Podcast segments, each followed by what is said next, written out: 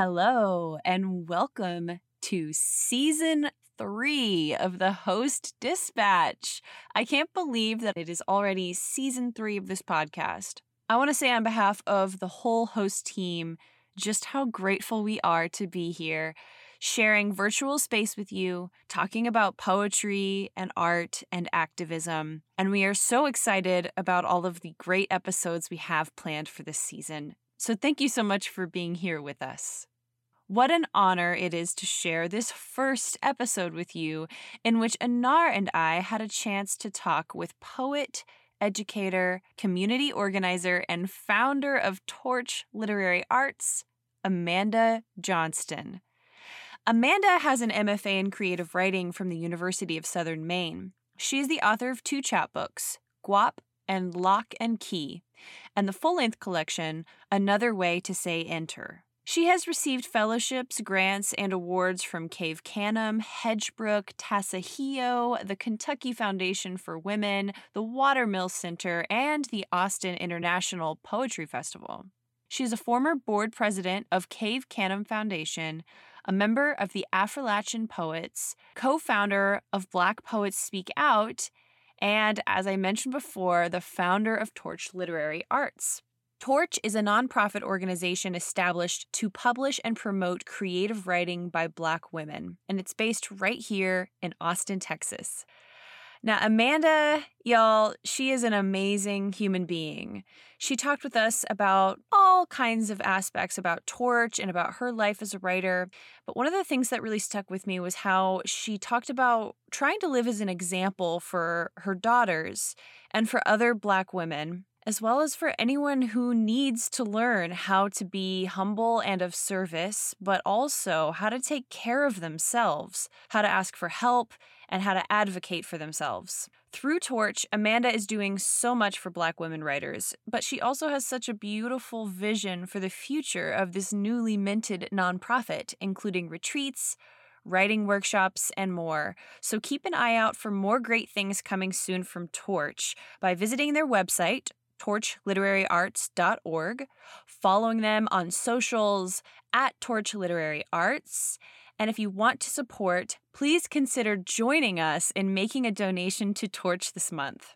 It is Black History Month, and even though we celebrate Black lives, Black joy, and Black achievement all year long here at Host Publications and on the Host Dispatch, it is a joy and an honor to bring more light to the work of Black women writers this February. So I hope you enjoy this conversation with Amanda.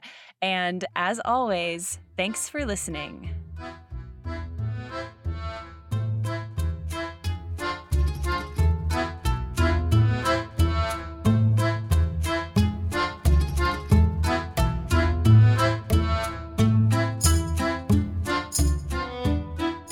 I'm so excited to talk to you today, Amanda. Welcome to the Host Dispatch.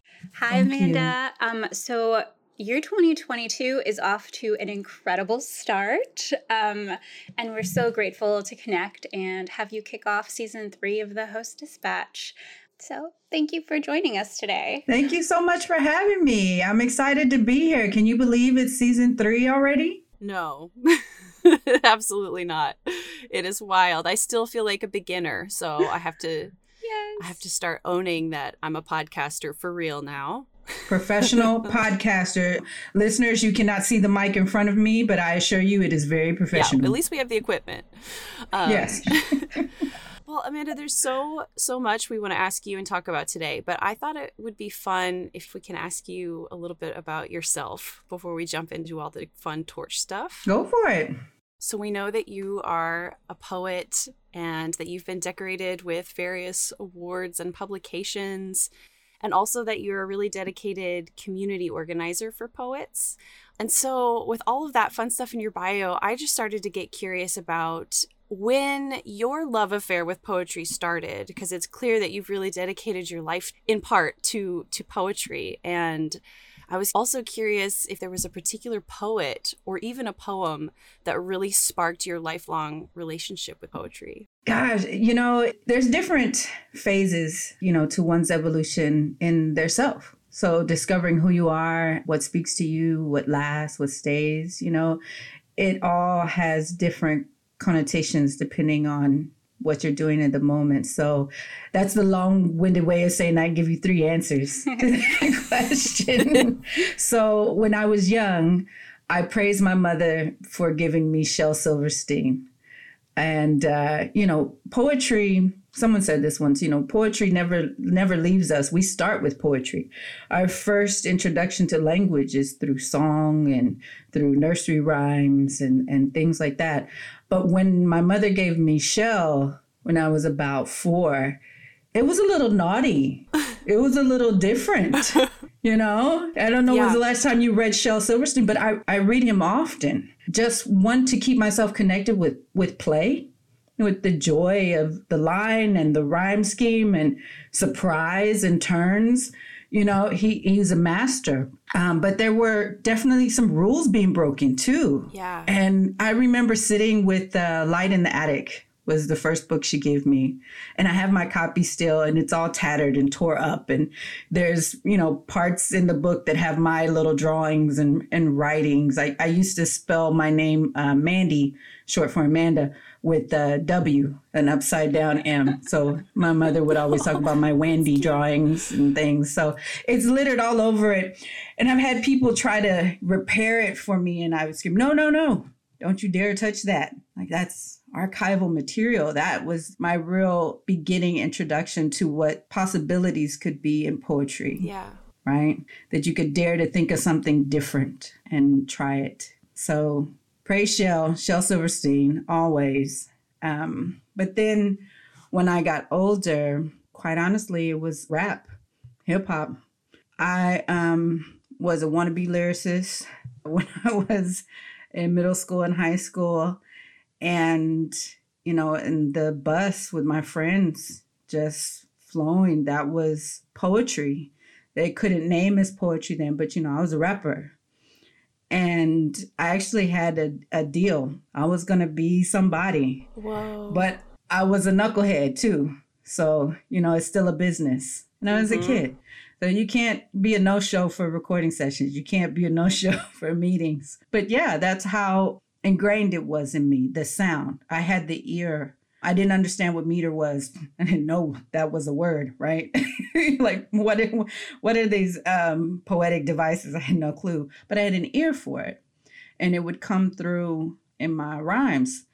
And then put that down, became a mother, very young, at 17, became a mother, and got married young as well. My husband and I got married at 22. And this will actually be our 22nd anniversary in March. Wow, that's amazing.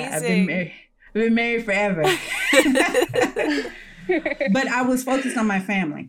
And so I wasn't writing. And so I say, and this is, I guess, the third way to answer it now. So as a young adult in my early 20s, I got married and we had moved to Kentucky. And while I was in Kentucky, I worked at a community college there, Elizabethtown Community College, now Elizabethtown Community and Technical College. Shout out ECTC. And while I was there, I started writing poems just as a therapeutic journaling. It was a bit of a culture shock to move from Austin to Fort Knox, Kentucky. Mm. Yeah. My husband was in the military. Yeah. My husband was a soldier. So we lived on base. And everything. It was very different. Yeah. So it was a way for me just to escape, you know, and get something down on the page. And a coworker, a librarian there, shout out Laurie McKellar. I shared a poem with her and she's like, no, this is really good. And I wouldn't share it with you now. Don't ask. Don't even ask. But it was just kind of venting, you know, about something that had happened. And it had a loose rhyme scheme. And she invited me to join the Heartland Review.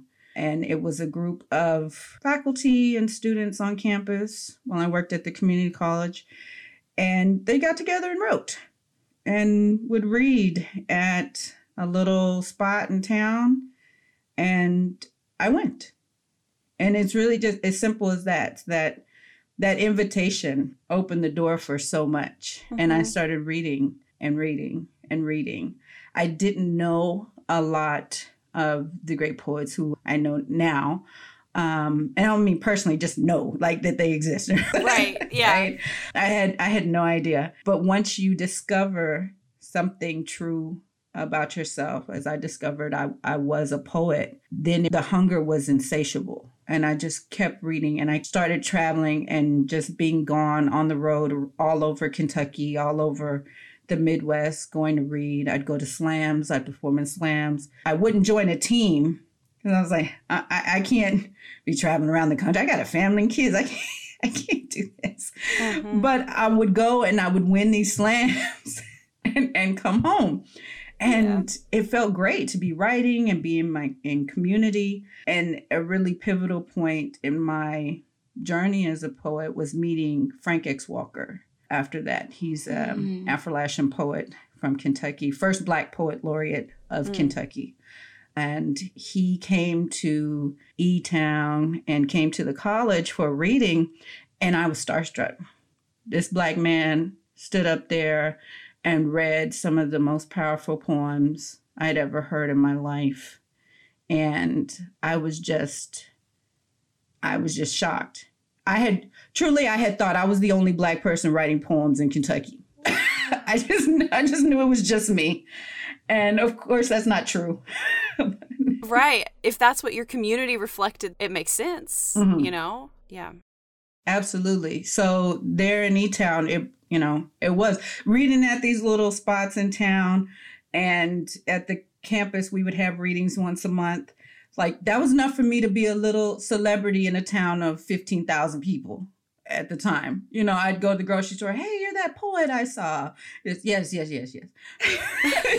I truly thought I was the only Black poet writing in Kentucky. And then he came and just blew my whole world. And he was a huge influence on me, not just in his poetry.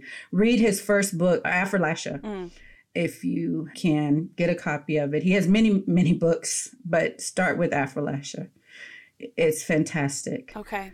And he came, and at the time he had just written Affrilachian, and that was his first book. And I was standing in line to buy it. This was not just his poetry, but his character, how you walk in the world. So I'm going to share this story. I was standing in line to get my book signed, and right when I got up to him, like, I'm so embarrassed. I'm like probably blushing now still.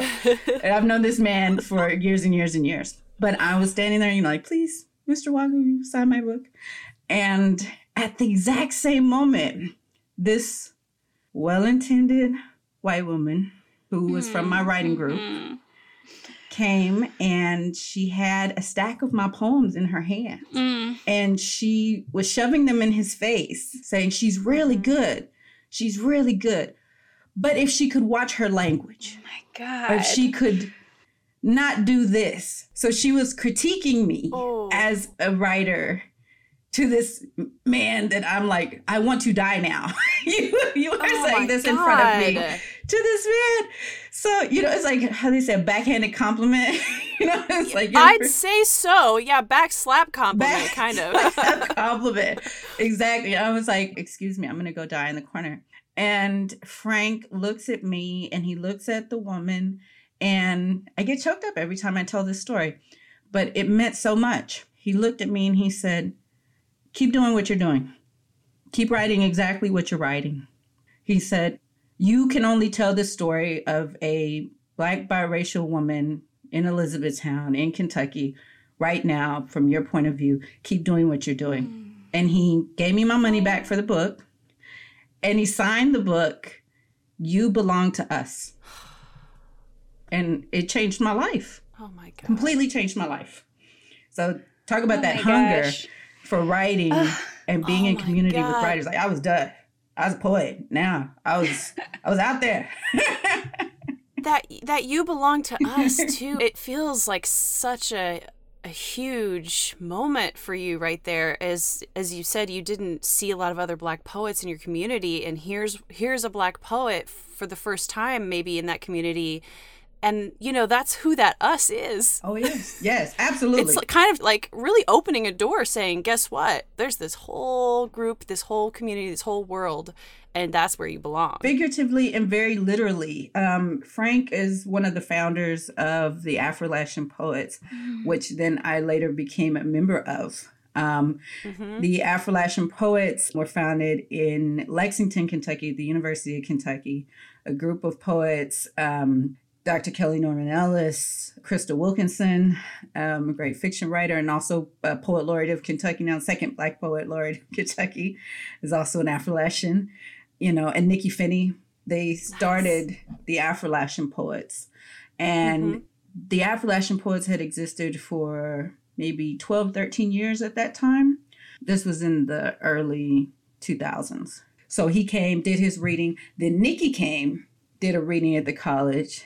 Same thing. You know, she came, there was a big dinner, there was a big thing. I got to be in company with her, and she held my hand, and it was like the sky opened. Fast forward a year, I was on the steering committee to bring different readers and people back to the campus. So, of course, I'm reaching out to Frank again, asking if he would come. And he says, you know, yes, of course, I love E-Town. I'd be happy to come. And by the way, I nominated you to be an Affrilachian poet. And I was like, what? And so just this core group, this initial group of 10 or so poets had existed as the Affrilachian Poets for 12 or so years. And then they finally said, we need to add new members. And so they did nominations. And like, it was very, people asked me, like, how did that happen? There's no application process. I don't know. Yeah. He just told me that he nominated me. And I said, great. And then it went silent. For months. And I got finally, after like 3 or 4 months, I got brave enough and emailed him and said, you mentioned something about me being nominated to be an Affrilachian. Was I supposed to do something? Like, just completely lost and scared. You're like, oh, I heard that wrong. You weren't nominating me. I'm so sorry. Let me go die in the corner. Right. And he writes me back and he's like, you haven't been getting the emails? You're not on the email list? I was like, no. So then I get this flood of emails saying, okay, all you nominees, y'all need to show up to a reading at Transylvania University in Lexington, and that's going to be your induction. Okay, great. I'm going to go. I'm picturing it'll be a reading like I had done in E-Town. A little intimate space. Maybe there's 50 people there, you know, some cheese and crackers and wine. Yay, reading. That's poetry reading. So yeah. I go to Transylvania University and I see this horde of people walking across the campus to this building, to this auditorium.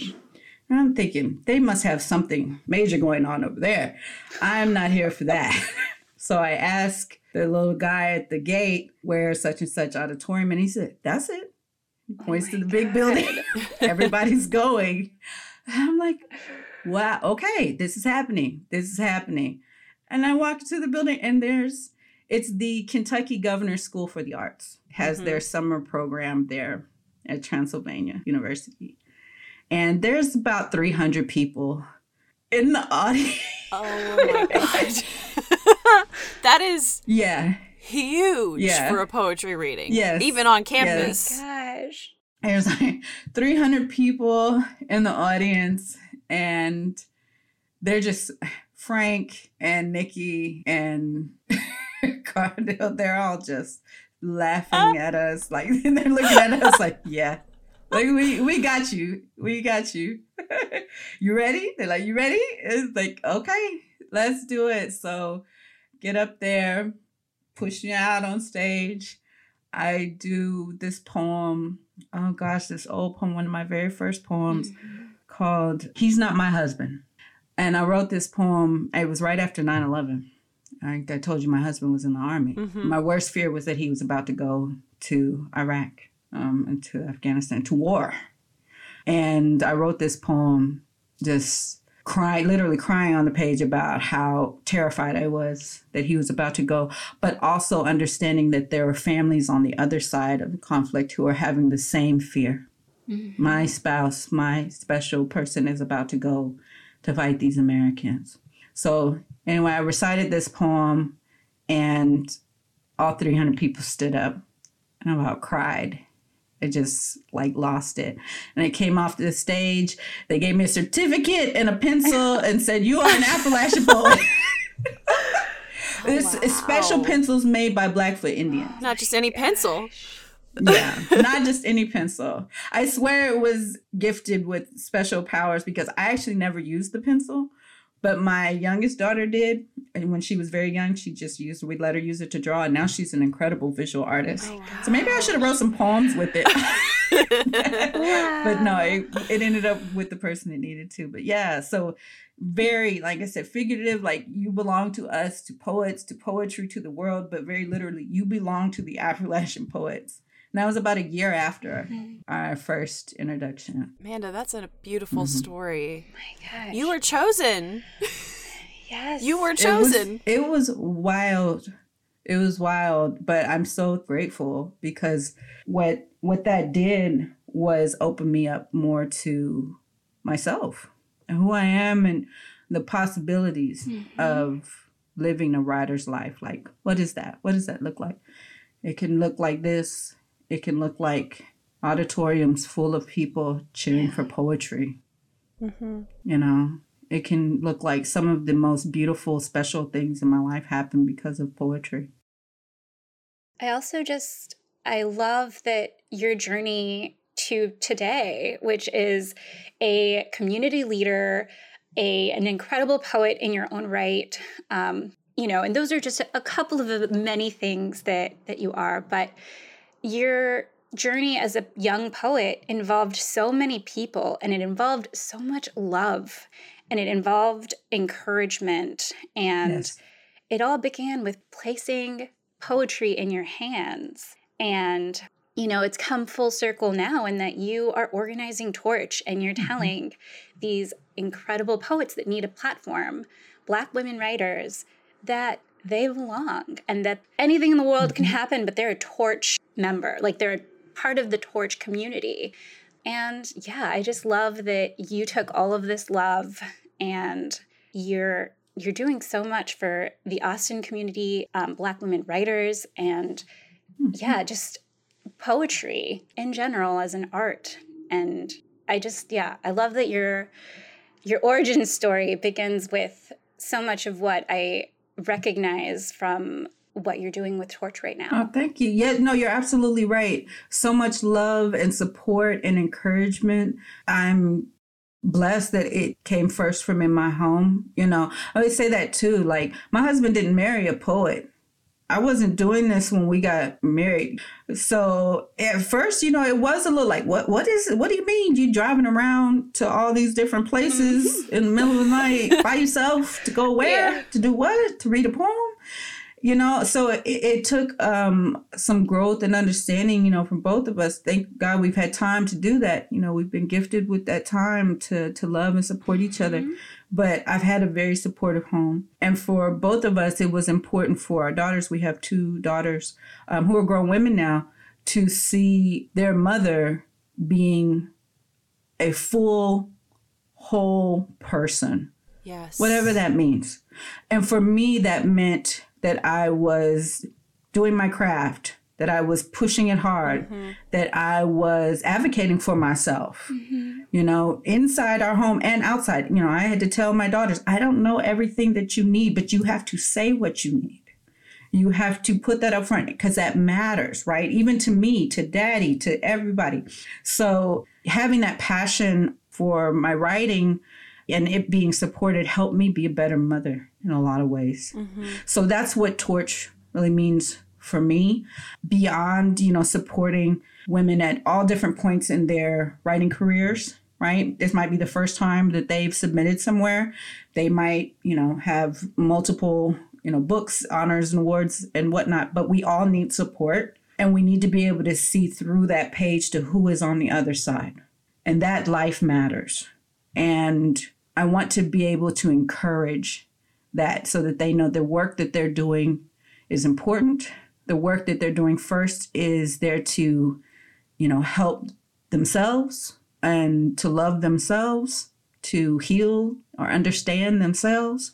But then when you do the work of publishing it, you allow it to live in its greater power of maybe helping to heal someone else, bring that understanding to someone else through the work. Yes. And also, it's no short thing to be able to pay writers. Yeah. That is still rare in the literary world, right, especially with journals and magazines. You know, the more indie nonprofit organizations, you know, you get contributor copies. And that's fine. You know, you want to be somewhere, you know, and you're working on your career.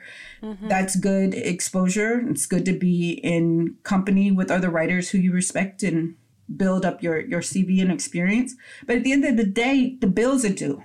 At the end of the day, things cost money. And so there's something very precious about being paid for your art. Being paid for your art. So we actually started Torch in 2006, and we weren't able to do that then. But we did several issues, and one of the things we were able to do was through sisterhood, like lend those names and careers of more established writers to help bring light and focus on lesser-known Black women writers. Mm-hmm. So, you know, our last issue was in 2016, and the feature was Elizabeth Alexander in conversation with Crystal Williams, who she named as her spark. And now Elizabeth Alexander is the president of the Mellon Foundation, the largest philanthropic organization in the country. Wow. And Crystal Williams, just this year, was named the 18th president of the Rhode Island Institute for Design, first Black woman to have that distinction. So to have Elizabeth Alexander and Crystal Williams in conversation, having that naming, and then two interviews with both of them then, to be able to follow the art to see where they are now, mm-hmm, along with other poets and short stories in the journal from lesser known writers, is a gift in itself. You know, yes, like that's huge. It's an archive. It's an important, yes, archive. Yes. So that's one of the things we're wanting to do, is to make sure that the archive is full. We've got 3 issues I think are available on there, and they look rough. And I thought about reformatting them, but that would be a lie. Right. The archive has to be, I'm like, ooh, you know, you look at your old stuff, you're like, ooh, wow, it's been a long time. It's not rough, it's vintage. It's vintage. There you go. It's vintage, exactly. But no, that gift of archiving, that gift of being in community, being, you know, in the same room with all of these writers, like that's something, but paying people. So, mm-hmm, you know, the pandemic hit, and our last event was February 2020. We had a wildfire reading featuring KB, a non-binary trans writer here from Austin, who is amazing. Yeah, we know KB. Yes. And but then that was in February 2020. Pandemic hit, everything stopped. Yeah. And I spent that time thinking like, okay, what am I going to do with Torch? There's a lot of not just nonprofits, businesses were shuttering, you know, successful businesses were shuttering. And it's like, we barely got 2 coins to rub together. And what does it mean if we close our doors? And what does it mean if we stay open?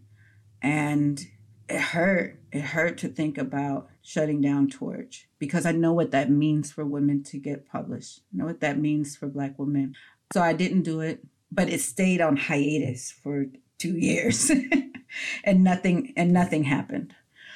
Then the good people at Future Front, yes, here in Austin. Our friends, yes, as well. Shout out Future Front.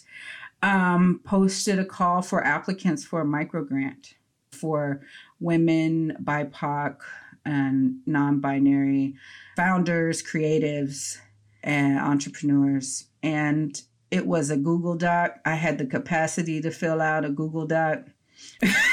Sometimes you get grants and they want 50 pages and you're 990, yeah, and things that I just don't have and don't have the time or energy to do. I'm trying to survive in a pandemic. Right. So I saw this very accessible application and I completed it. And to my board even, I said, look, we haven't had a meeting in years. We haven't done anything. If we get this grant, we're coming back. We're relaunching. And we got it. We had it. Out of 400 plus applicants, they picked, I think, 9 or so for this $1,000, just $1,000.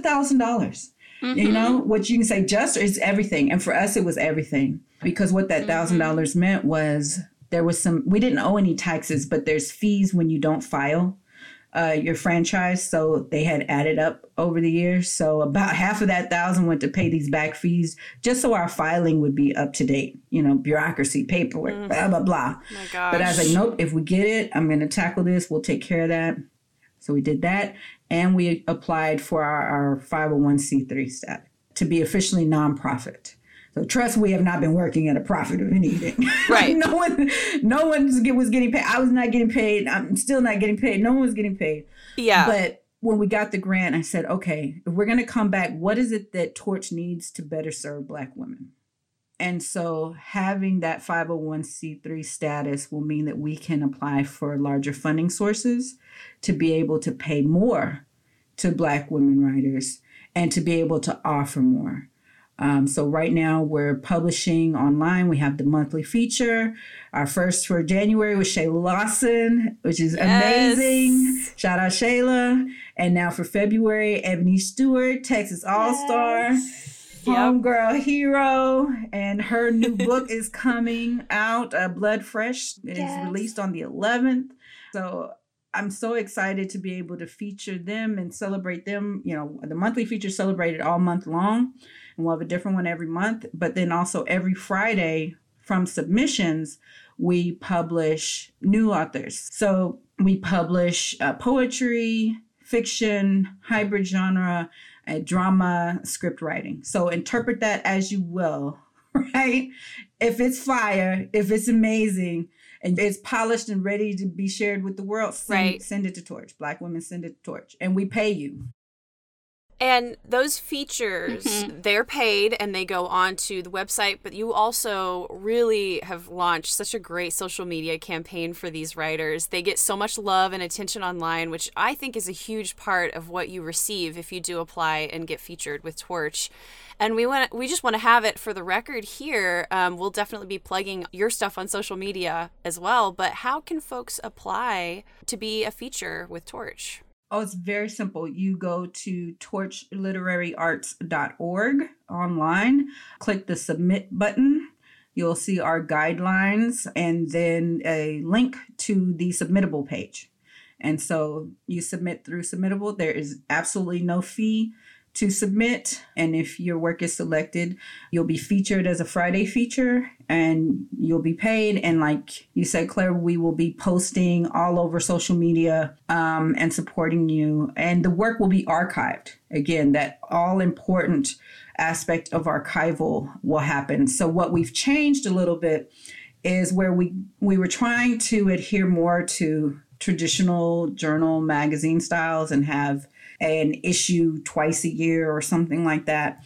What we're doing is all of the features stay as their own page that will be present on the website. But at the end of the year, we'll collect all of the work from the year and put it into one digital collection. That's awesome. That's really cool. So in 2023, you'll be able to go to our archive, click Torch 2022, and everything will be there in a nice collection. I love that. And even that, I was like, God, this is so easy. Why didn't we do this before? Well, back when we first started in 2006, it took 10 days to download a PDF. Technology has changed.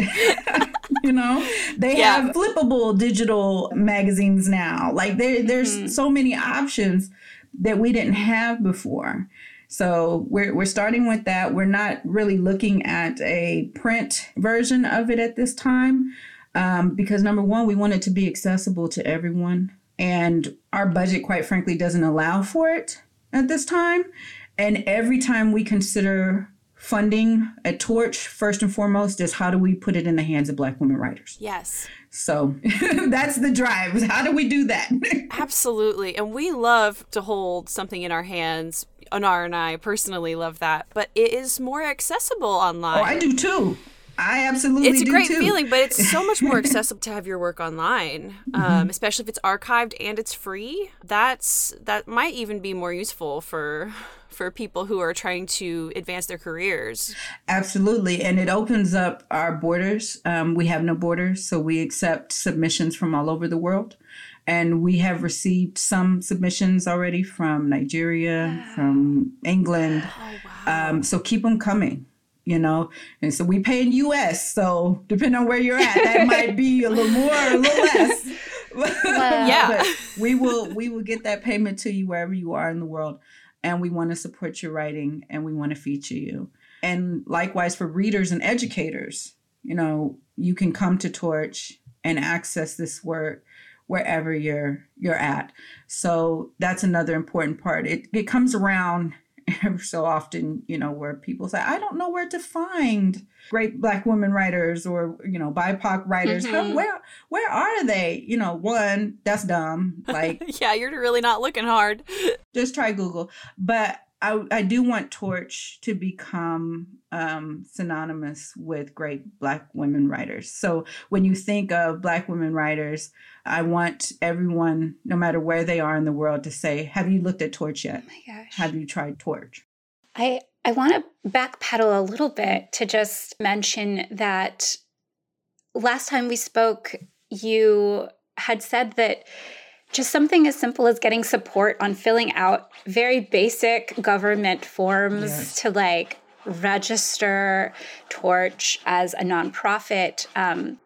Just, you know, Host is a small business. You know, it's Claire and I, and we know how exhausting it is to just something as simple as, you know, making sure the website is up to date. And you know, we just registered with Clamp as well. We saw that you were, I think we joined like at the same time. Mm-hmm. And that was very daunting, just like making sure the form online was correct and some communication back and forth. Behind Torch, there's the website and the features, but behind the website, there's so much time and energy and passion and paperwork that is so exhausting. And yeah, I just have to commend you because I know that kind of work and can't imagine just what your past year was like. But I'm grateful that the community has supported you. And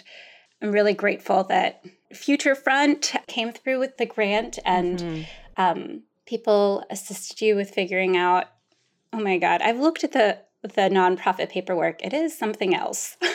It's a lot. It is. So I want to shout out everybody. I think it's important. It really is important. Say the names, thank the people. No one does this work alone. We absolutely do not.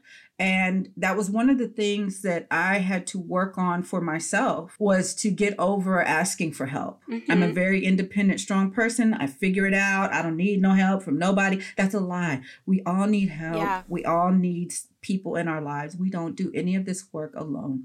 So after we got that grant, I started looking into what I needed to do to get everything resolved, the back paperwork and the new paperwork and whatnot. And it started first with me making phone calls to the Texas State Comptroller's office because we had filed in 2010. And I was like, what do I need to do? So being on hold for an hour, you know, it's the government. So I'm waiting. Mm-hmm. Person gets on the phone. You know, I'm like, Torch Literary Arts. Do you still have us listed? like that. And having to be humble because that's embarrassing, right? It's like, what do you mean you don't know if you're still listed? Well, because we are behind on some filings, you know, that's okay. Mm-hmm. Just suck that up. Say, I don't have time to be embarrassed. I'm trying to help Black women writers. Mm-hmm. And once I made that switch in my head, then it's like, okay, get past yourself. You're doing this so that you can do something bigger than yourself for other people. Then I was good. You know, they'll say that it's hard to do for yourself sometimes. So I had to remind myself it wasn't about me. Mm-hmm. It was about doing something bigger. So I made the phone calls, humbled myself, got the answers to what I needed. And in a month, got all the Texas paperwork done. Great. Then it was the 501c3. And I'm like, oh, now you're talking about IRS, government, big government. I don't know that I want them knowing where I'm at. You know what I mean? Right? They know where I'm at, but they know everything. But, you know, that's what's going in my head. You're really going to just voluntarily reach out to government? Have this conversation? And yes, because it's not just about me. So I'm looking at the forms online and they're daunting. They're just government legalese stuff. And my eyes were starting to cross and I was overwhelmed. And I found the Nonprofit Center here in Austin through Austin Community College. And Barry Silverman, he was amazing. He's the director of the program. I sent a general email through their form saying, I'm trying to fix this. Can someone advise me? Thank you sincerely, me. And I get an email back from the director of the program. And he says, let's set up a Zoom. Set up a Zoom. And in 30 minutes, Barry, he said, well, you need an EIN. You need an employer identification number. I said, okay. He said, we can do that right now. Snapped his fingers, plugged in the stuff. There was a PDF with Torch Literary Arts EIN number. Wow. I was like, what? Mm-hmm. He said, and, everything you told me about your organization sounds good. You've already got your bylaws. You've already got all that stuff, right? I said, yeah, we've got all of that. And he said, well, then you can do the 1023EZ instead of doing the long 1023 to file for the 501c3. Saved us $300 just by saying that. And he said, if you got a minute, we can do it together. Went line by line on that form and answered all of my questions. 30 minutes for free. Barry, director of the Nonprofit Center at Austin Community College, did what I couldn't do in over a decade. I couldn't figure it out on my own. I was too intimidated. I was too insecure. I asked for help. And this man said yes. And in 30 minutes, we had our EIN number and the application for our 501c3 was submitted. Oh my gosh. That's amazing. Yeah. So the power, of just asking. Now, that doesn't mean that everyone you ask is going to have the capacity or be able to do what you're asking them for, and that's okay. Mm-hmm. So you can't be disappointed. Emotions are emotions. Don't be disappointed longer than breakfast because you got to get on with your day, right? When they say you can let it spoil your breakfast but not your lunch, and you got to keep going. But if I wouldn't have asked, I would still be spinning in circles trying to figure it out myself, when what this man and his experience could do, help take care of that, just solved it in 30 minutes. Oh my gosh. That's such a great piece of advice too, is to just ask for help. And you're right, it does take a huge amount of vulnerability to do that, because it means you don't know what you're doing. And that's hard to say sometimes when you really want to be, like you said, this independent person who can do all the work themselves. And it's like, even if you can, right, you shouldn't have to, and you won't get help unless you ask for it in most cases. And I think it's just it's a great lesson that we are trying to learn as well. Yes, ask for the help. And again, Shanae, thank you, people. Thank you to all of the individual donors, because we don't have our 501c3 yet.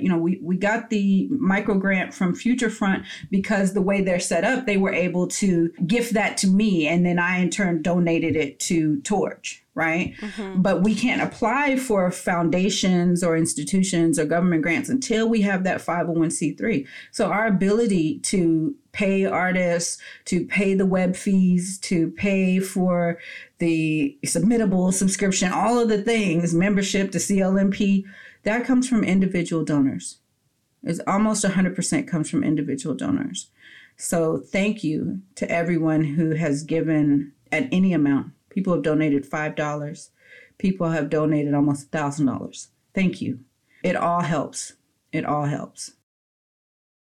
I want to also mention that, you took a chance when you went to check out the VUCA space as well, not knowing what was going to happen. And it was such a cool, when I dropped off the mic, I got a little tour of that space, and it was absolutely jaw-droppingly gorgeous, and it's so spacious and so put together, and it seems to have everything that you would need to potentially hold some events in the future. But how did that come about? How did you get settled into that space? Oh my God, it again, just the gifts that come when you ask, when you show up, when you look into and figure it out. So my home address is in Round Rock. I live in the suburbs of Austin, but the work that we do has primarily happened in Austin with our great partners and friends at Book Woman. Book Woman has hosted the majority of our wildfire reading events and some other great things there in their bookstore. But I knew for us to be able to function as Torch needed to serve Black women writers, we were going to need our own space. And I didn't know what was possible. Again, we have, very little funds. So paying rent in Austin was not possible. Mm-hmm. Rent is very high everywhere, but Austin is just getting more and more expensive, especially for folks in the arts to have space. It's very challenging. Yeah. So I started looking at co-working spaces online, just Googling co-working Austin. And I found a couple different spaces. But when I came across VUCA, I really liked their mission. Up front, they have declared that they are here to support the community, to be a positive impact from, nonprofits to startups, charitable groups, just an array of folks who are trying to do good things, trying to do good work. And they had a foundation, and I recognized some of the other nonprofits that were listed there. I said, oh, well, if they're working with them, this might be a good place for Torch. And I saw the pictures online. I was like, oh, it's beautiful. It's gorgeous. So I sent an email, again, just to the general contact email, mm-hmm. and asked for a tour of this space. And Austin DeVault, shout out Austin, at VUCA, met me at the North Lamar location. I was interested in the one on North Lamar because it's right across the street from Book Woman, close to Malvern Books, Black Pearl, to Host Publishing. So, it's right there in this great little neighborhood with great things happening, especially in literary arts. So I was like, this is a great location. And I showed up for the tour and just was blown away. Now I'm trying to keep it cool. I'm just like, this place is absolutely beautiful. I mean, huge, wall of windows. It's very accessible. It's right on the bus stop. It has plenty of parking. Again, another thing, if you're in Austin, not every place has parking. This place has plenty of parking. It has an elevator in it, if you need to go upstairs to check the mail, just things like that. I was like, this is professional. It has a full functioning gourmet kitchen. So if you were doing an event, needed a caterer, it's got these really cute breakout yes. lounge spaces where you can curl up and read a book. And so I'm getting the tour and my mind is just going wild with the readings we could have and the workshops we could do and all of this, not knowing if I could afford the place. And we get to the end and Austin asked me about Torch. And I tell him what I'm doing. We're publishing Black women writers. We want to hold workshops for Black women writers. We want to hold a retreat eventually here in Austin for Black women writers to come and do nothing but write and rest and be pampered and taken care of so that they can be their best selves. And I tell him all of this and he's just nodding his head and he says, okay, we can sponsor you. And I'm still like, okay, great. What does that mean? And how much? I'm thinking maybe, we'll get a discounted rate or something, which would be awesome. And he says, all of it. Oh my God. And I started crying. I can't even lie to you that I didn't. I fell over, started crying. You would have thought I got the 100 on prices right, that the wheel had stopped right there. And I was like the big winner, whatever lotto winning dream you could think. I just got it by him saying we will sponsor you 100%. And so what that means is we don't have a dedicated office, but we have access to the co-working space. So I get to come. I usually come once or twice a week and I work out there after my full-time job. Right. I'm an administrator at a middle school in Round Rock. And so when I'm done there, I go to VUCA once or twice a week and I can just sit. And by then, like 5 o'clock, everybody's gone. So it's like I have this whole building to myself. Mm-hmm. And it's gorgeous. And it is absolutely beautiful. Go to the Torch Literary Arts on Instagram and look at our reels. There's a reel that says Torch has a new home in VUCA, and you can see how beautiful this space is. But yeah, so that generous gift gave us a very important address in Austin. So amazing. I am loving the support that you're getting left and right, Amanda, from unlikely places you didn't expect it. Like the biggest roadblocks that you perceived have just sort of not melted away. Obviously, a lot of work has gone into this, but you've had the support you need to get through those. And I'm so happy about that. I'm so happy for you and for all the people involved with Torch and supported by Torch. Thank you. Yes, no, it has been incredible, the support that we're getting. And I mean, thank you, Host Dispatch. Thank you, Host Publications, for taking time to talk with me about this. Because, you know, all of this helps amplify the voices of Black women writers. It helps bring attention to the work that we're doing at Torch. And that visibility is necessary and priceless. I've been having some great meetings with folks doing advanced work before we get the 501c3. You know, I'm going to be ready day one, so that means I'm starting now. And I was talking to a woman from a local foundation, and one of the things I asked her, I said, okay, before we get off of this call, what's one piece of advice you would give me as a not new nonprofit ED? And she said, nonprofits, especially when they're first starting, tend to focus on money, which is important. You can't pay the bills and do what you need to do without money. She said, but you need visibility. When people know you exist, then there's more people and more opportunities to get the money. Yeah. So visibility is very important. I said, that was, you know, $1,000 piece of advice. So being here and getting to talk about Torch with y'all is important. Anyone listening, please spread the word. Go to torchliteraryarts.org. Follow us on social media. Share it with your friends. You know, there's so many ways that you can help that doesn't include money. Right. Number one, read the work. You know, I mean, before that, if you're a Black woman writer, submit. Please submit.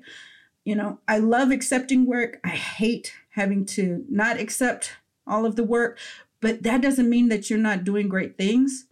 That just means that, you know, I want you to support yourself. Go back to the page, revision. I say this to all of my students. Whenever you're writing, you know, that's one part of it. But real writers revise. Real writers go back and revise, and they don't stop. And they keep putting that work forward. So I hate having to reject work. But that's never a no. That's a not yet. So submit again. Submit again to Torch. We want your work. And then after that, read the work, share the work. I'll never forget one time, this is kind of a sad story, but it's important to mention for the context of what we're talking about now with reading the work. A long time ago when Torch was first starting, I went to an event somewhere and I had postcards, you know, with Torch's information on it. And I was passing them out. And this woman, this non-Black woman, picked up the card and she's like, oh, what's this? I told her what it was and she said, oh, and she put it down. And I picked it back up and gave it to her and said, no, read the work. Read the work. And I think that's something, you know, we can do better about. Like there's so much beautiful, brilliant work out there by people who don't look like you. Read the work, share the work, dig into the work. We're reserving this space for Black women writers because we know what all we have to face beyond the page, right? There's a lot of discrimination, race, gender, class, sexuality, all, you know, you compound it all in the intersection right there, you're going to find Black women. Yeah. And we know that, right? So in this small way, in the literary landscape, we're able to reserve this space to say, we see you, we support you. None of that is going to be a barrier for you here. Right? So support those writers who are putting that work out there and read the work. Beyond that, share the work. Share it with somebody. Like and follow us on social media. Subscribe to our newsletter so you'll be the first to receive every Friday when we publish a new Friday feature. You know, all of those great things don't cost anything. And if you have an outlet where you can help spread the word about Torch, you can post about our call for submissions, or if you want to talk with me about Torch, reach out. But we're trying to spread the word and visibility. Visibility is very important. It's so daunting, I think, for everyone, but, you know, specifically talking about white people who are looking at situations that like just any racial situation where it's like, what do you do? You know, and people often just throw their hands up and are like, well, what can we do? This is so ingrained. This is such a mess. Like, how can I make it so that Black women don't have to work 10 times harder to be a poet or to be a creative being on this planet? And it's like, you know, you're just not thinking hard enough. There are so many ways that people can do something really, really small, which is like sharing a post on social media that then helps to spread the word about Torch, which is literally creating a space where Black women come and all that's required of them is to be nurtured, supported, and creative. And they get to express themselves through their art without having to work 10,000 times harder than any other person, especially, let's just say, a white man. So I love that it's like, no, there's not one quick solution to any of these issues. That's true. But there is no reason to throw your hands up when there's so many easy and even seemingly small ways to help and to support. And, you know, with that in mind, are there any other ways that we can support Torch besides donating and sharing work on social media and reading the work, Amanda? That's a great question. Thank you for asking. There's many ways to help. We are looking for advisory board members, reaching out to professionals. Being a writer is not required to be an advisory board member. This is separate from our board of directors who does governance, but our advisory board are a group of professionals who, you know, are willing to lend their experience and their name and credibility, quite frankly, to the organization and to be available to me on occasion to ask questions, you know, be ambassadors for the organization in their world. So when I say cross industries, I mean people in finance, people in law, people in real estate. You know, all of those things impact a nonprofit organization, right? Regardless of what your specialization is. So I'm looking for people who have experience in those areas to have a talk with and see if they might be interested in serving as an advisor. Now, like I said, it's very hands-off. You don't do governance, but you're available to me as executive director for advice from time to time. You get invited to all the fun stuff. So it's pretty amazing. So that's one way. But then also, you know, there's a lot of things that I don't know, right? There's a lot of things I don't know. So that means there are a lot of questions I don't know to ask. So if you see us doing good work and you want to be a part of it and you think you have something that might be a good collaboration or, you know, invite me to come and speak about Torch at some event or thing like that, that would be really helpful. Just reach out. I always say in my community organizing as well, you know, we always have more than we think. Yeah. You know, we always have more than we think. And I learned that from my mother. My mother, shout out Susan Egan, my mom, lives right here in Texas, in Pflugerville. And she served as a union steward for the Communication Workers of America for years. And she gets really, you know, she's very humble and she doesn't feel like she did that much, but it was a huge impact on my life and taught me a lot about community and how we help each other. And she would do things, you know, and I'd be right there with her. She was a single mom. I'd be there 5 years old helping to, you know, lick stamps or close envelopes for letter writing campaigns. Or I remember showing up on picket lines with my mother, you know, when they were on strike. She worked for the phone company. And all of that stuff, big and small, was equally important. But when she was on strike, like, people made sure we had groceries. People made sure that, you know, if she needed a babysitter for me, somebody was watching the kids. So it's things like that. Anything, all of the things. If you have a connection with technology, you happen to have 10 laptops you can donate, you know, that'd be a great thing to put in the hands of some Black women writers. I can help get those laptops to those people, but I don't know that you have them unless you tell me you have them. Right? Yeah. So, you know, there's so many ways to help. Reach out, send us an email. I'm here. I'm very easily to access. Just email through the website, and I'd love to have a conversation.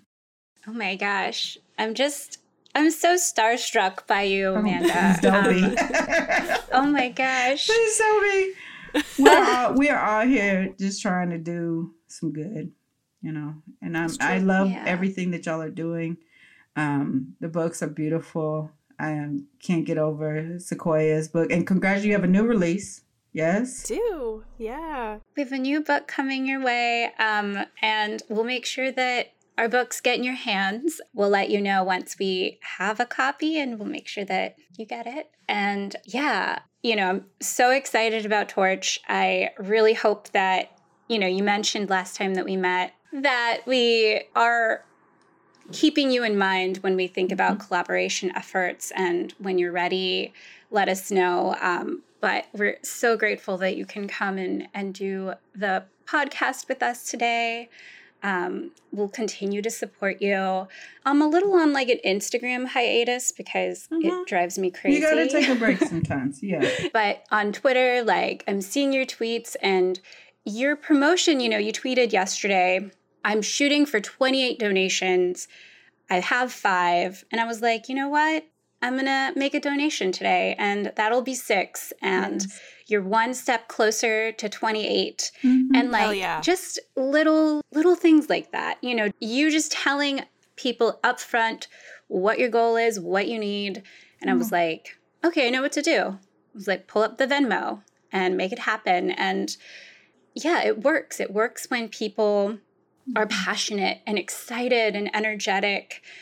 It's contagious. And yeah, I was like, I can tweet about this and I can get other people excited about this. And that's just the way we propel what we believe in and what we love into like a bigger, better future, and more accessible and just deeper and richer. Absolutely. And thank you so much for that donation and sharing it. I mean, we don't have a communications team. We don't have a marketing team. Mm-hmm. You know, you see me, like, this is it. And, you know, my husband helps me with some tech support on occasion. Yeah. And that's it. And I know that's not sustainable, though. A lot of us do that, you know, and so then, unfortunately, that becomes like the model, like just figure it out. No, we know this isn't it. So that's one of the reasons why we're fundraising and getting the word out there so much, is because I do need help. We need the resources to be able to increase our capacity, which means having staff, which means having the technology and the resources at hand to be able to provide the best service possible to Black women writers. Right. Like I said, the things that we're wanting to do, we know some of the things that Black women need. Number one, money. Yeah. So we're able to do that now. We pay $50 for Friday features. We pay $100 for monthly features. The only reason why monthly features even paid more is because they do more. They provide an interview. It's a little more in depth. But that's something to start. And it doesn't seem like a lot of money. But, you know, when you look at some other organizations that have endowments, multi-million-dollar endowments, aren't paying that much more than we do. Yeah. Now, their volume is larger. They're publishing more people on a daily, monthly basis. But how many of them are BIPOC people? How many of them are queer people? How many of them are people who really need more support and attention, right? So being able to put money into women's hands, number one, is important. And we need more funds to be able to increase that, right? We don't want it to stay at those levels, because they need more money. Price of everything goes up every year, not down. And we also want to be able to provide, like I said, the workshops. And we never want to charge. I want to say that now and like be on the record of saying that. The model is not to charge and put up additional barriers to Black women. We want everything to be provided at no cost. So submitting to the journal, no cost. You get paid. Participating in a workshop, no cost. And if we can pay you, we will. But we'll start at least that there's no fee. And we will pay the faculty member. And then the retreats that we're hoping to be able to launch next year in 2023 would be a week-long retreat here in Austin at a beautiful, comfortable location when a small, intimate group of between 5 and 8 participants will work one-on-one with an award-winning, accomplished author across genres. So it would rotate. Like 1 year would be poetry, 1 year fiction, so on. but that you could come, we'd be able to pay you a stipend, be able to pay the faculty member and pay all costs associated with the retreat so that you could come and just write or sleep and eat and, I don't know, ride a scooter in Austin, go see Lady Bird Lake, you know, live your best life and not have any other worries that week, that it's just you and your writing. But to be able to do that, it takes funding. So that's what we're shooting for. Yeah. And I'm hoping that nonprofit status is going to do some great things for you. And I really do think that great things are just going to keep happening, Amanda. It really feels like that's the trajectory that you and Torch are on. And we're going to do our best to support that. Thank you. Thank you so much. It's, you know, you look at the numbers and it really is disheartening. I'm doing some light research just so I could have the data to back this. You know, everybody wants receipts, so I'm going to have my receipts. But it's to what we already know, right? That BIPOC folks, queer folks are marginalized and underrepresented. But specifically for Black women writers, it was, I believe, 2018, 5% of the literary landscape identified as Black or African-American, only 5%. And that includes everywhere from agents, editors, publishers, to, you know, copy editors, you know, any kind of job in publishing or across the literary landscape, 5%. So, you know, if all things being even, which we know they're not, half of that might be women. So 2.5 Black women, right? And then in 2019, I might be getting these years mixed up, but either way, in 2019, it was 11% of all books published were by people of color. So that's all people of color, right? All BIPOC folks, only 11% of books published in 2019. We're not talking about 1950, whatever. Right. We're talking about 2019. It doesn't make any sense. And it's easy to feel like that can't be. Because one thing that's happening is you're seeing more Black and brown people on mainstream news outlets, on mainstream, you know, in literature. You look and you see who's on the New York Times bestselling list, right? You're seeing people there. So feels like isn't reality. And even those people who are getting some shine and winning major awards and have great book contracts still fail in comparison to their white counterparts. Fail in comparison. If anyone out there, if you hadn't seen it, I don't know if you ladies saw it, but on Twitter, it was hashtag what publishing paid me. You just want to cry, you know.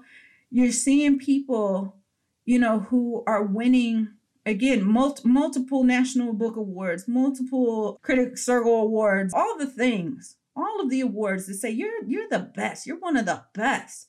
And they're saying how they had to fight to get $50,000 for their third book. Yeah. You know, $100,000 for their third book. And to people who aren't in publishing, that might sound like a lot of money.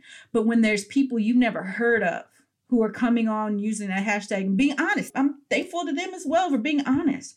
And I can't remember the man's name. I wouldn't mention it now either, but I'm glad that he shared his story. He's like, wow, this is incredible. I didn't know this. I had no idea who this man was. I had never heard of his book. But he publicly shared that he received almost $1 million deal for his first book. I'd never heard of him. Right. Never heard of him. And I think I know a lot of writers, right? I'm pretty in touch with what's going on in the literary world. Never heard of him. Almost $1 million. And we're talking about people like Roxane Gay not getting $100,000 until her third book. You know, it's like, wow. So when you look at these statistics, like I just said, it seems unreal. I'm like, how could that be? But it is. And we can't look away from that, right? Now, the positive statistic that I like to share came from 2014 Pew report that discovered the number one most likely person to read a book is a Black college-educated woman. Wow. That is a cool statistic. Yes. So then the question that I have is, what are we giving her to read. Mm-hmm. Does she see herself? Does she see herself in the characters, in the subject? Does she see herself on the back cover as the author? What are we giving that number one reader to read? That's what Torch is trying to help with. We're trying to give her back herself, her full, beautiful, talented, amazing, ordinary, everyday self. Yes. We're here, and our stories matter. And they don't need to be changed or made palatable to an audience other than the people who wrote it and the people who it's for. And those stories are riveting for everyone. But we need, as a society, as a people, we need these books. Exactly. Right along with all of the other books. We agree. Now let's just get everybody just get in here on this train. Yes. You got two people who agree. Well, there's more. We know so many more. We do too. So many more who agree. Yep. We're going to get everybody on board. Show up. That's the first thing and the hardest thing. You know, even when in the pandemic, when we started doing things over Zoom, as I would do in person, I continued to do on Zoom and thank people for showing up. We can't do any of this if people don't show up. Mm-hmm. And that's hard. It sounds like an easy thing to do. It's hard. There's a million things that can make it to where you can't show up. I asked once after reading, talking to some folks about what it took for them to just said, what did it take for you to get here tonight? You know, and people would tell stories about, I caught this train, that train, the bus, 2-hour commute, whatever, to get there. Right. And that's just the physical, transportation part, logistics. And then someone else said, I got pulled over by the cops. Black man, you made it here and you could have easily not. And we live in a world where that is a very real reality. And I'm so thankful that you left your house and you got in the car and you made it through that incident and you got here to the poetry reading. Thank you for showing up. It's a big deal. Mm. We can't wait for more readings and workshops and things in the future when it's safe, speaking of which. Mm-hmm. Absolutely. We are in the process of planning for Torch, a return of our Wildfire reading series. Yay!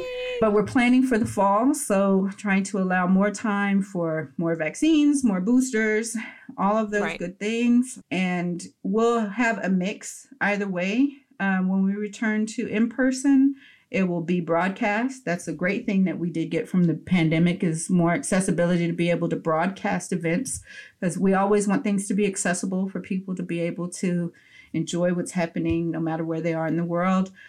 So we will broadcast in-person events. But then if we can't gather safely, we will also do digital.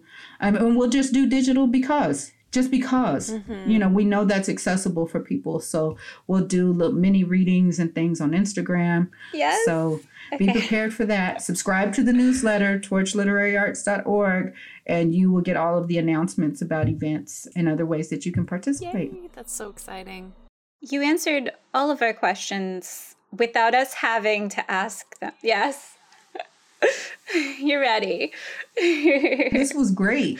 Y'all asked great questions. Thank you again for having me and the opportunity to share about my work and about Torch. Again, it's so important to be able to amplify the work so that in turn we're amplifying the women that we serve. I've heard folks talk about their legacy before, and I roll my eyes. I'm just like, it just sounds so vague to me, like my legacy, what I leave to this earth, right? Like, it's like, bring it down a notch, right? But I will say this, if when I'm gone, Torch is still here and helping people, mm-hmm. that will make me happy. So I'm doing everything, putting everything I can into it so that it's sustained and supported, and one day in the future there will be a nice retirement party for me and there will be a new executive director and a full staff doing this good work, and thousands of women around the world have been supported by Torch. Beautiful. And just want to say, we see you doing this work, Amanda. Mm-hmm. We know, like Anar mentioned earlier, how much goes into the behind-the-scenes stuff. Not even the behind-the-scenes, like the public stuff, the Instagram account, the website. We know that you're putting, like I said at the top, you're dedicating your life to this. That's the way I see it. I hope that you're getting all of the rest and support that you need, but I love that part of what your passion and your mission is to create a restful, supportive, creative space for Black women, and it is my hope that you receive that in return as well. I know you got a lot of work to do, but I believe that this trend of you asking and people offering their support is going to keep going. No, it has. And I'm definitely doing that, asking for myself as well during the pandemic. That helped. In 2019, I was awarded a residency at Hedgebrook. If y'all don't know what Hedgebrook is, it's a residency up just north of Seattle, and they promote radical hospitality. And I was like, wow, that sounds great. You go and you can stay for like a week to a month, and you get a private cabin, and there's an organic chef there, and they grow stuff. It just sounds magical, right? And so I applied and I got in, and I was so excited, and then the pandemic happened and I couldn't go. Now, thankfully, they just postponed it. I didn't lose it. Okay. But I was like itching in my skin. I was like, I have to go somewhere and write. And I got on Facebook. I said, I'm putting this out there in case anyone knows. I need a space to write. I need a space to rest. If anyone has any leads, I would appreciate it. And I got so many responses. Like, it really blew me away. And good folks at Tasajillo Residency in Kyle, Texas. Oh, just an hour from my house. Ooh. Yes. They're still relatively new. They've only been there for about a couple years. But on this incredible expanse of land on this ranch, there's a cabin. And it has everything you need, all the modern amenities. And they said, yeah. So at the end of June, I went there, and I was in the cabin for a week. And they gave me a small grant, which allowed me, this is above, I was just asking for space. Right. They gave me a small grant, which allowed me to buy a new laptop and a new camera that I'm planning to do some things with. And also in what I had submitted was I needed funding to start therapy because doing this work is hard. It's reopening wounds, trauma, on so many different levels. So I got the funding and I started therapy last August. And it's been amazing. Yeah. It's been a huge help. And the Hedgebrook residency is back on and will be this summer. So this year has plenty of opportunity for me to go and rest and write and feed and nurture my own work so I can keep showing up and doing good for others. Got to take care of yourself. Yep. Amanda, on the note of, so therapy has been life-changing for me this pandemic. I started, and a recent conversation I had a few days ago with my therapist was, you know, there's this like feeling of insecurity that I feel as an artist, in that like I haven't made a film in 2 years, and I haven't written a new, you know, my poems are slowly like falling out of me. I felt very insecure and damaged because I was so tired. And part of my therapy process has been acknowledging that like what I do for Host and what I can say you're doing for Torch takes so much of every ounce of who you are to do it right. And that is real art. Yes. It's meaningful and it's powerful. And a recent thing that my therapist has been having me do is, because I was like, I just barrel through work. I give it everything, and then I come home and it's like I ate a grenade. I'm just nothing, you know? And she's like, do this thing where you, like, you give yourself to your work, pull it back and check in with yourself and be like, okay, now something for me. And that can be something as simple as, I'm going to meditate and sit still or I'm going to take a sip of water and just feel it go through my body. Mm-hmm. Just these little tiny moments, you know, every hour or so, or after every task, to like reconnect and be present. Mm-hmm. Because so much of what we do is the future, you know, mm-hmm. this book and this project and this thing has to come out, that we don't get to sit in the moment with ourselves. Mm-hmm. And so, yeah, I want to acknowledge that. I think it's brilliant that you are checking in with yourself and have this space and opportunity. Mental health is essential. You can't, like I said earlier about with my daughters, when I first started doing this type of work, you know, being an advocate for myself and trying to live in such a way that that is an example to my daughters, and now to other women, to whomever, you know, that I'm in proximity to. You have to advocate for yourself. You can't take care of anyone else until you've taken care of yourself. That's mm-hmm. real. You put the oxygen mask on yourself first before you can put it on anybody else. Mm-hmm. And no, having a therapist has been life-changing. It's been huge. And even in that, asking for what I needed. I've ended up going through an app, and it did this little questionnaire. And the first thing I put was, I want a Black woman therapist, mm-hmm. which sometimes feels like finding a unicorn, truly. Mm-hmm. And the first response I got back, she's still my therapist. She said, first line, I'm a Black woman. I can be your therapist. Still work with her, right? And in our, what you just said is so important, that imposter syndrome, right? And thinking like, I haven't done this, I haven't done that. I work on that a lot with my therapist as well. And one tool that she gave me that I share with anyone is reality is reality. And so things that you've done are things that you've done. You can't take that away from yourself.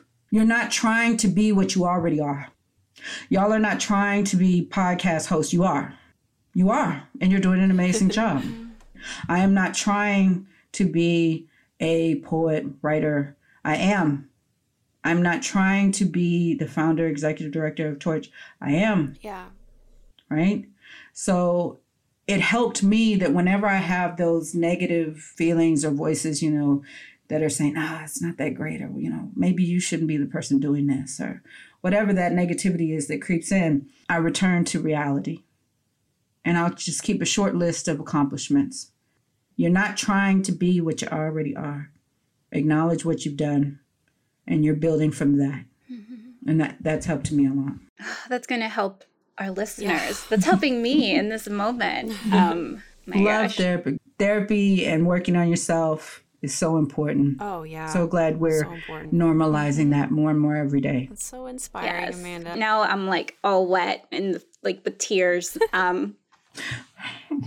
Thank you. Absolutely.